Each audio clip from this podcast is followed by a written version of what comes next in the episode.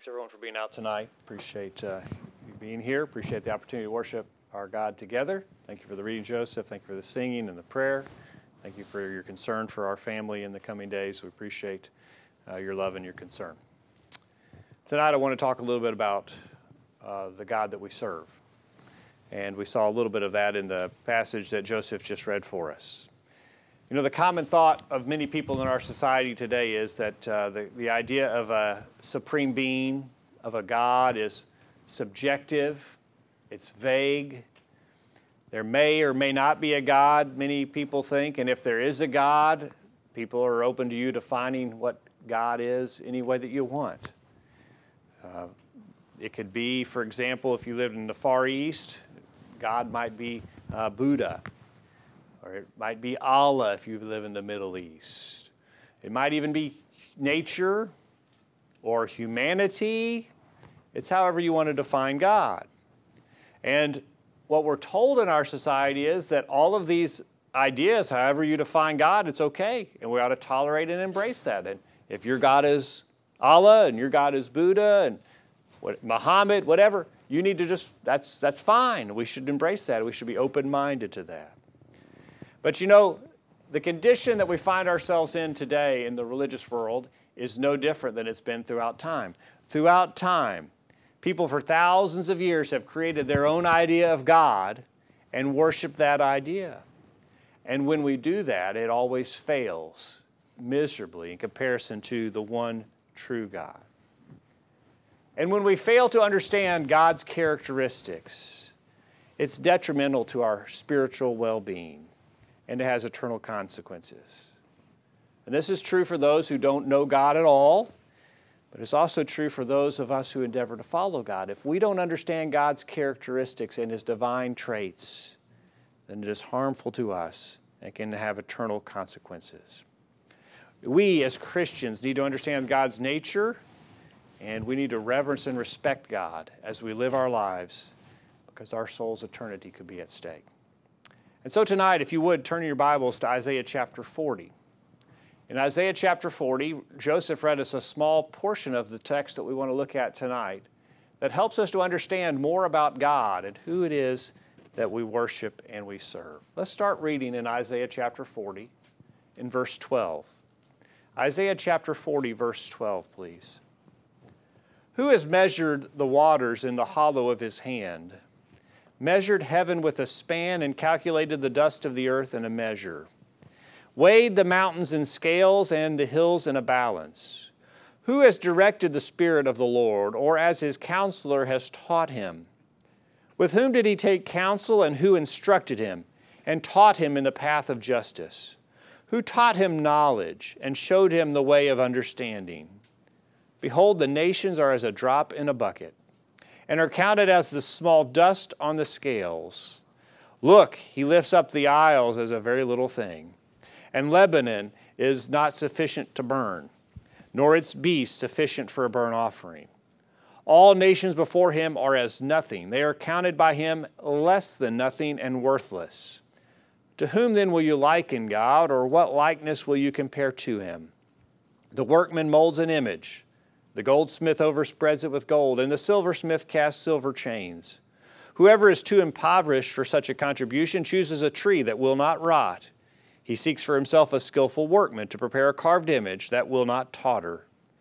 Have you not known? Have you not heard? Has it not been told you from the beginning? Have you not understood from the foundations of the earth? It is he who sits above the circle of the earth, and its inhabitants are like grasshoppers, who stretches out the heavens like a curtain and spreads them out like a tent to dwell in. He brings the princes to nothing. He makes the judges of the earth useless. Scarcely shall they be planted, scarcely shall they be sown, scarcely shall their stock take root in the earth, when he will also blow on them, and they will wither, and the whirlwind will take them away like stubble. To whom then will you liken me, or to whom shall I be equal, says the Holy One? Lift up your eyes on high and see who has created all these things, who brings out their host by number. He calls them all by name, by the greatness of his might and the strength of his power. Not one is missing. Why do you say, O Jacob, and speak, O Israel? My way is hidden from the Lord, and my just claim is passed over by my God. Have you not known? Have you not heard? The everlasting God, the Lord, the creator of the ends of the earth, neither faints nor is weary. His understanding is unsearchable. He gives power to the weak, and to those who have no might he increases strength. Even the youth shall faint and be weary, and the young men shall utterly fall. But those who wait on the Lord shall renew their strength. They shall mount up with wings like eagles. They shall run and not be weary. They shall walk and not faint. The characteristics of God that are presented here are incredible, and they're without compare. And these characteristics tell us about God and help us understand the God that we serve. Let's look at some of those characteristics tonight. First of all, we see first about God in this passage that I want to look at, points I want to look at with you tonight. We see His unfathomable greatness. Look at verse 12. Who has measured the waters in the hollow of His hand, measured heaven with a span, and calculated the dust of the earth in a measure, weighed the mountains in scales and the hills in a balance? God has measured the waters of the earth in the hollow of His hand. Have you ever taken a drink out of the hollow of your hand?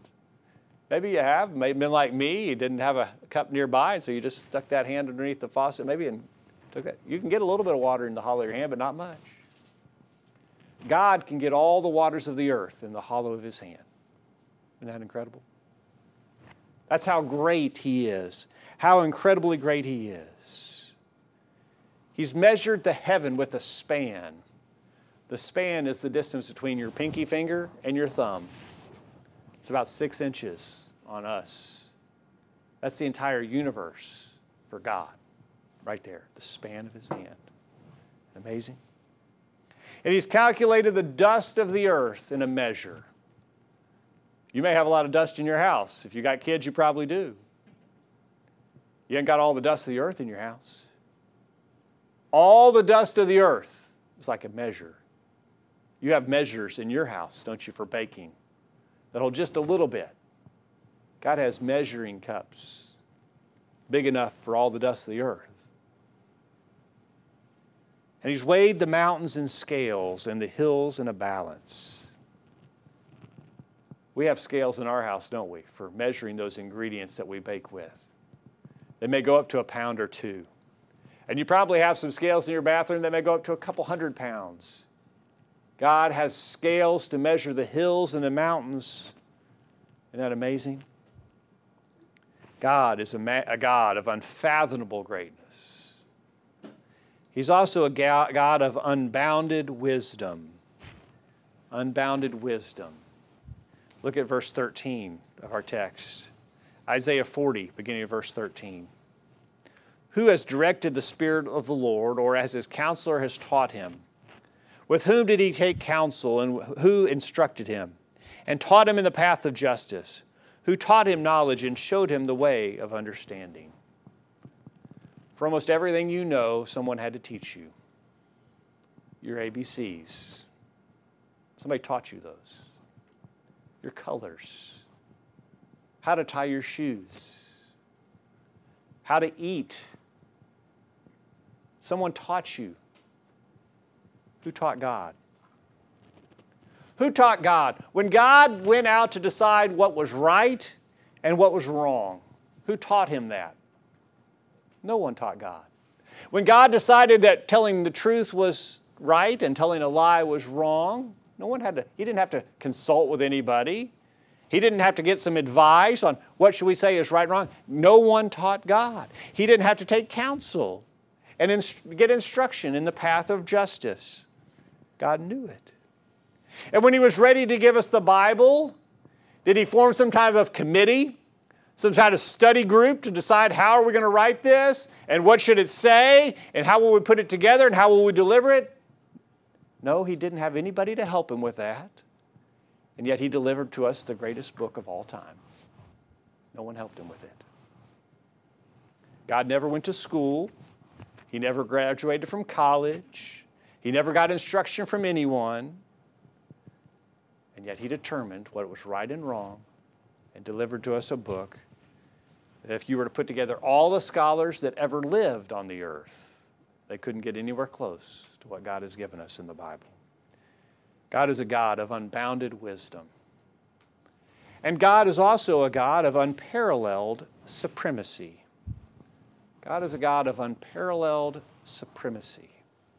Look at verse 15. Behold, the nations are as a drop in a bucket, and are counted as the small dust on the scales. Look, he lifts up the isles as a very little thing. And Lebanon is not sufficient to burn, nor its beasts sufficient for a burnt offering. All nations before him are as nothing, and they are counted by him less than nothing and worthless. All the nations are as a drop in a bucket. Have you ever been painting around the house and run out of paint?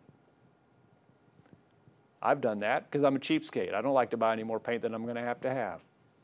And I've run out of paint before. But you know, when I run out of paint, I'm not really out of paint. There are a few drops left in that bucket, but they're not any good. I can't do anything with them. And that's what it's like with the nations of the earth. They're useless. They're insignificant. He's so much more supreme than any other nation here on earth. They're just like a drop in the bucket. They're nothing to him. You got bathroom scales at home. We talked about those. And maybe you're on a diet. And maybe you're being very diligent about your diet and you want to measure every ounce of weight that you lose. And I know that you probably, maybe like one of those people who gets up in the morning, that's the first thing you want to do is weigh, because you don't want to drink any water, because that's weight. You want as little weight as you can get. And so you're careful about that. Do you ever go to your scales and dust them off before you weigh? No, that's not going to make any difference. I mean, as much dust on there as you want, it's not going to make any difference. But that's what it is like for God. They're counted as the small dust on the scale, these nations of the earth. We look at the nations around us and we think, wow, that's impressive. Not to God. He's so much more supreme than all the nations of the earth. He says here that they're less than nothing and worthless. That's how great the God is that we're serving. He's a God of unparalleled supremacy. And he's also a God of unmatched majesty. Look with me at verse 18. To whom then will you liken God? Or what likeness will you compare to him?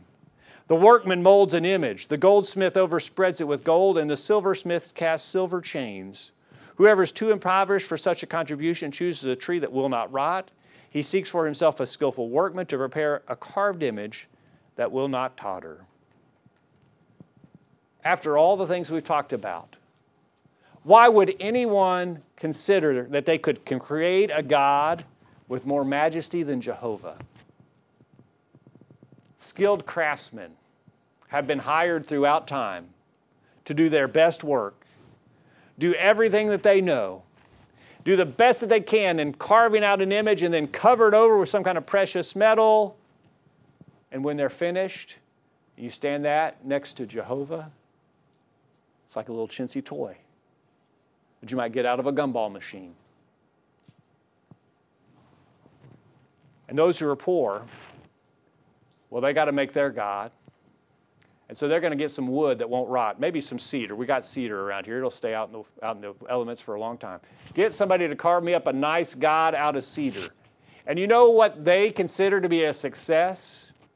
Is if they can carve that piece of wood and stand it there, and it stands up on its own. It doesn't fall over. Then they've got a God that they can worship. Isn't that crazy? Our God is a God of unmatched majesty. God is furthermore a God of unwavering control. Look at Isaiah 40, verse 21. Isaiah 40, beginning of verse 21. Have you not known?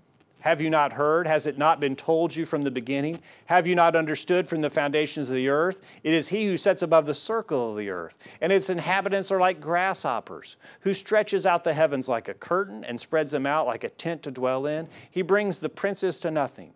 He makes the judges of the earth useless. Scarcely shall they be planted, scarcely shall they be sown, scarcely shall their stock take root in the earth, when he will also blow on them, and they will wither. And the whirlwind will take them away like stubble. To whom then will you liken me? Or shall I be equal, saith the Holy One? Lift up your eyes on high, and behold, who hath created these things, that bringeth out their host by number. He calleth them by all by names, by the greatness of his might, for that he is strong in power, not one faileth. God sits above the circle of the earth. God's in control of what's going on in the earth. And we're, it says, like grasshoppers. You ever been up high in a skyscraper and looked down at the people walking on the sidewalk? What do they look like? Grasshoppers or ants? They look really insignificant down there, don't they? Because God is in control, that's what it looks like for everyone here. That's the most powerful man on the earth, is like a grasshopper to God. God is in control. And he's bigger than all the goings-on that are going on the earth. You turn on the news and you see things flying all over the place. God's bigger than that. He's in control. He brings the princes to nothing. He makes the judges of the earth useless. Scarcely shall they be planted, scarcely shall they be sown, scarcely shall their stock take root in the earth, when he will also blow on them, and they will wither, and the whirlwind will take them away like stubble. You know, the rulers of this world like to think that they're going to be here forever. And they're going to create these palaces and this kingdom, and it's all going to be here forever, and it'll be a great monument to them. No, God's in control. He can blow on them and they'll wither like the grass in your backyard in the middle of the drought that we've been having. And then a strong wind will come and blow them away. Lift up your eyes on high, and behold, who hath created all these things, that bringeth out their host by number. He calleth them all by names, by the greatness of his might. For that he is strong in power, not one faileth. Look up in the sky. Look at all the stars. You can't even see all the stars. God knows those stars. He calls them by names. Clearly, God is in control. Because of all this, God asks the obvious question in verse 25. To whom will you then liken me? Or to whom shall I be equal, says the Holy One. And that question has such an obvious answer that God didn't have to waste any ink to give us the answer. No one can be likened to the God that we serve. He is a God of unfathomable greatness, unbounded wisdom, unparalleled supremacy, unmatched majesty, and unwavering control. There is no God that anyone can create in any figment of their imagination that could equal the Jehovah God that we serve.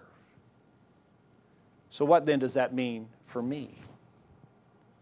Because I told you at the beginning of the lesson, what we think about God and how we view God, that affects me and how I live. And if I don't view God the correct way, I probably won't live the right way towards Him. When I see God for who He is, then it's going to impact me. It's going to have some ramifications for my life. What is it going to mean to me? First, I want to tell you that it means that God knows what's going on with me. Look in verse 27 of Isaiah chapter 40. Isaiah chapter 40, verse 27. Why do you say, O Jacob, and speak, O Israel, my way is hidden from the Lord, and my just claim is passed over by my God? The Israelites were tempted to think that God didn't know what was going on in their lives. They had their struggles and they had their challenges, and they were tempted to think that, well, God just doesn't know how bad I've got it, and all the things that are going on for us. But if the God that we've looked at has all the characteristics that we've noted, doesn't it seem reasonable that He would know what's going on with us? Doesn't it seem reasonable that God would know what's going on in our lives? Certainly it does. Satan has a tool in his tool bag that he likes to use, and he uses it quite successfully. He likes to tell us that God doesn't know what's going on in our lives. That God doesn't know when we need Him. He doesn't care when we call out to Him. And furthermore, He doesn't know when we fail Him and we walk away from Him. God just doesn't care. God doesn't see. But the God that we've been studying about in Isaiah chapter 40 clearly does see, doesn't he? In fact, the Scriptures tell us over and over again that he does. In 1 Peter chapter 3, verse 12. 1 Peter chapter 3, verse 12. For the eyes of the Lord are over the righteous, and his ears are open to their prayers, but the face of the Lord is against them that do evil. Does God know what's going on in your life? Absolutely, he does, doesn't he? But this is a two-edged sword. God knows what's going on in our lives, but he's going to be able to know then if we're not living like we should. Hebrews chapter 4, verse 13. Neither is there any creature that is not manifest in his sight, but all things are naked and opened unto the eyes of him with whom we have to do. Oh yes, God knows what's going on in our lives. And God knows how we're living our lives. And that's not just while we're here together at worship services. No, that's everywhere, in every circumstance. God knows what's going on in our lives when we get home tonight in our families, when the doors are closed and it's just the family. He knows, kids, how you're living with regard to your parents. Are you respecting them? Are you honoring and obeying them like he told you to? He knows. Moms and dads, he knows what kinds of parents we're being. Husbands and wives, he knows what we're doing, if we're fulfilling our role as husband or wife. He knows. But it's not just at home, is it? It's when we're at work, when we're with our coworkers who are engaged in worldly activities and are encouraging us to give that an endorsement with our participation or with our approval. God knows. God knows how we behave when we're in the community, when we're in the neighborhood. God knows what we're doing. And God knows when we're alone by ourselves, what we're doing and what we're thinking. God knows. God knows what's going on with me. It's a two-edged sword. It's a very comforting thought.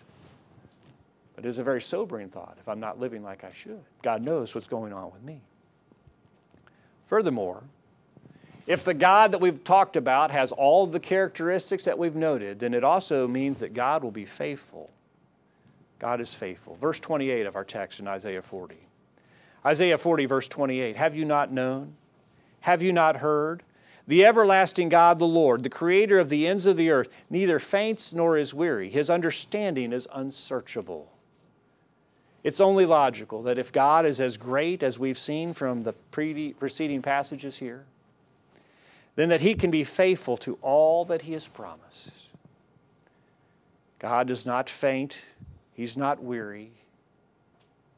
God can fulfill the promises that he's made. But here again, Satan wants to sell you a lie. And he's been trying to sell this lie from the beginning of time. That God says one thing, but he'll never be faithful to his promises. He sold that lie to Eve, didn't he? And he's been selling that lie throughout time, that God will not keep the promises that he's made.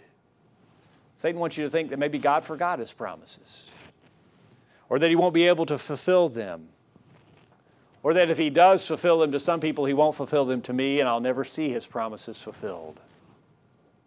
But God is faithful, and we have to have utmost confidence in that. In Psalm 9, verse 10, the 9th Psalm, verse 10, notice what we read here. And they that know thy name will put their trust in thee, for thou, Lord, hast not forsaken them that seek thee. God has never forsaken his people. Has God ever forsaken you? This isn't just about people we read about in the Bible. What about me? Has God ever forsaken me? You know, God makes us promises that he fulfills every day, doesn't he? He's never once forsaken us. And if he's never forsaken us in the past, what makes us think it'll be any different in the future?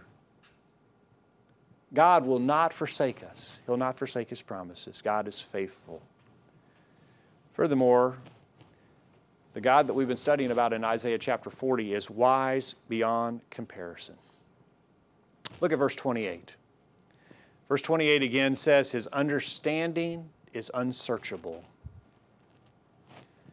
You know, we look at these characteristics of God that we've talked about, his incredible greatness and unparalleled supremacy and majesty and might. And yet there are still some people who think that they are smarter than the God that we've been talking about. They think that they're smarter than God. They think they can figure out, for example, when they read an instruction, why God gave us that instruction.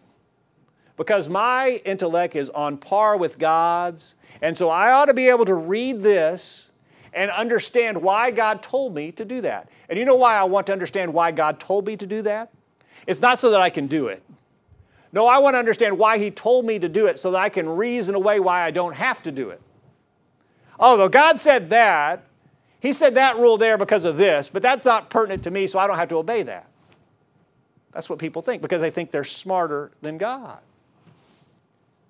And they think they're so smart with God that if they can think of something better to do, and they can just ignore what God said, but come up with something that they think in their mind is better to do in that situation, then God will be okay with that. He'll agree with them.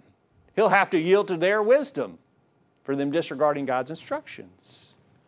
It's complete foolishness, but it happens all the time. In Isaiah chapter 55, verse 8, a familiar passage. My thoughts are not your thoughts, neither are your ways my ways, says the Lord. For as the heavens are higher than the earth, so are my ways higher than your ways, and my thoughts than your thoughts. I tell you, brethren, we are not anywhere close to God. We're not going to understand the reason behind all the instructions He gave us. And I want to warn you, we've got to be careful about that. We fall into that trap a lot of trying to understand why God said what He said. I caught myself the other day trying to provide a reason. For example, something around the qualifications of elders we were talking about on Wednesday. We don't understand why God told us to do the things, the qualifications for elders. Now, we can reason that, well, it makes sense, but that may not be why He told us to do that. We need to be careful about thinking that we understand why God told us to do the things that He said to do. God's wisdom is beyond compare. Isaiah goes on and tells us that the ramifications of this greatness of the God that we serve, who has no equal, is we also understand that He cares for His own. Look at verse 29 of Isaiah 40. Beginning of verse 29, He gives power to the weak, and to those who have no might He increases strength. Even the youths shall faint and be weary, and the young men shall utterly fall. But those who wait on the Lord shall renew their strength. They shall mount up with wings like eagles. They shall run and not be weary. They shall walk and not faint.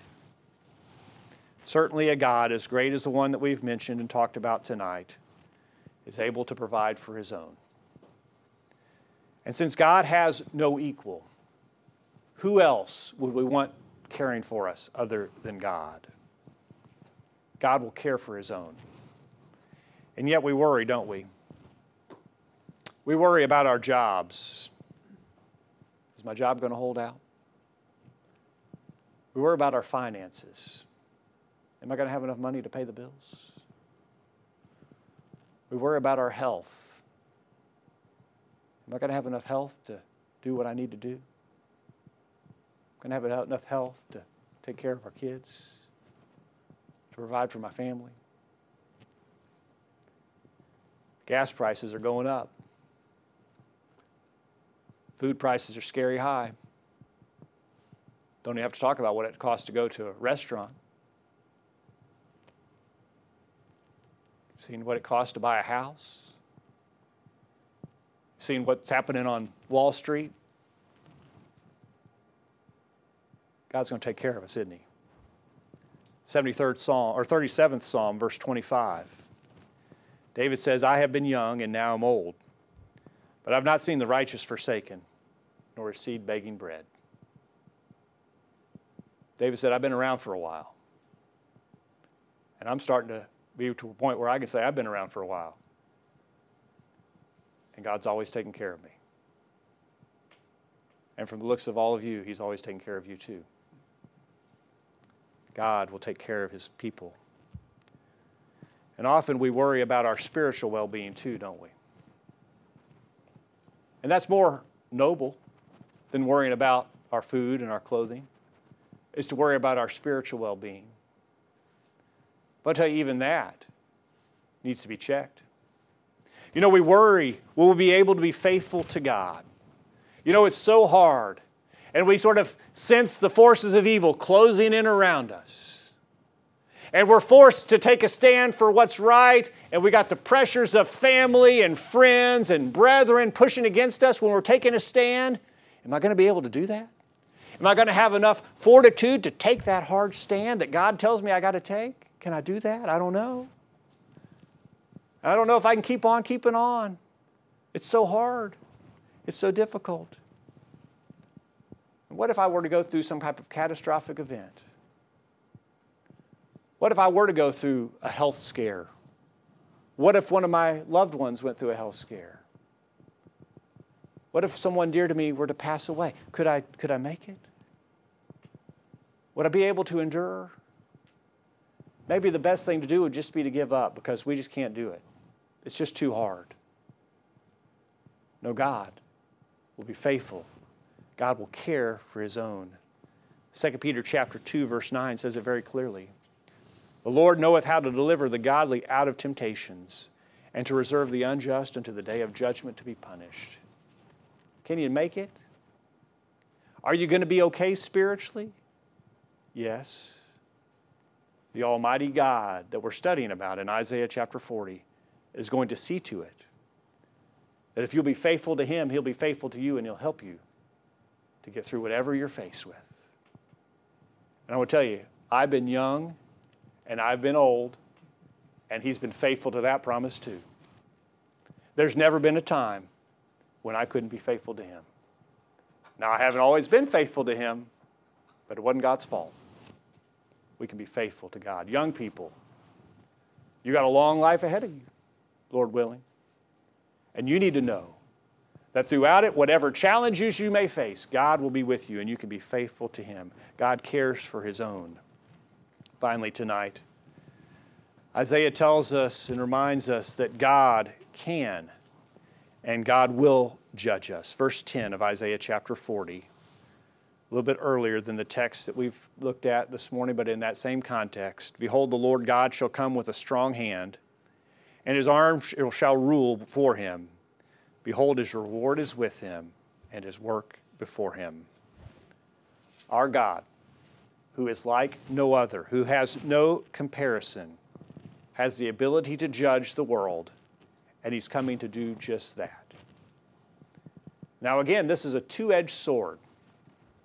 It's a two-edged sword because it's going to be great to be judged by God if we're pleasing to Him. But it's going to be a terrible thing if we're not ready. 2 Timothy chapter 4, verse 8. Henceforth there is laid up for me a crown of righteousness, which the Lord, the righteous judge, shall give me at that day, and not to me only, but unto all them also that love His appearing. Can you imagine that? What if the president showed up tonight and said, "Hey, Joseph, I'm real pleased with how you've been living as an American. I got a medal for you. I'm going to pin it on your shirt." Wouldn't that be incredible? How about the God who measures the universe in a span, or can measure all the waters of the earth in the hollow of His hand? What about Him giving you a crown of life? Isn't that incredible? Can you even imagine that? For those who are unrighteous, can you imagine standing before that God who looks at all the nations of the earth like dust on the scales? They're nothing to Him. And you're going to stand before Him and you're going to explain to Him why you didn't obey Him, why you thought what He said wasn't right and you did something else, why you explained to Him why you reasoned in your mind why you didn't have to do what He said. Can you imagine how frightening that's going to be? Hebrews chapter 10, verse 30. For we know Him who has said, "Vengeance belongeth to me, I will recompense, saith the Lord." And again, the Lord shall judge His people. It is a fearful thing to fall into the hands of the living God. Can you imagine how frightening that will be? We know Him that has said. I think we know Him a little better tonight, hopefully, after looking at His characteristics in Isaiah chapter 40. We certainly do not and cannot afford to not be right with him. We serve an incredible God. What a blessing it is to be able to serve him and be in a right relationship with him. He knows what's going on with us. He knows how we're living. He knows what we need. And he'll be faithful to all the promises that he's made. He's wise beyond comparison. When God says to do something, listen, take it to the bank. It is the right thing to do. Don't argue with it. Don't reason it away. Do what he said to do, because he's wise beyond compare. He will care for his own. He will protect you. He'll protect you physically, and he'll most importantly protect you spiritually. And he's coming to judge. What a blessing it is to be able to serve the God that we serve and be in a right relationship with him. Are you in a right relationship with him tonight?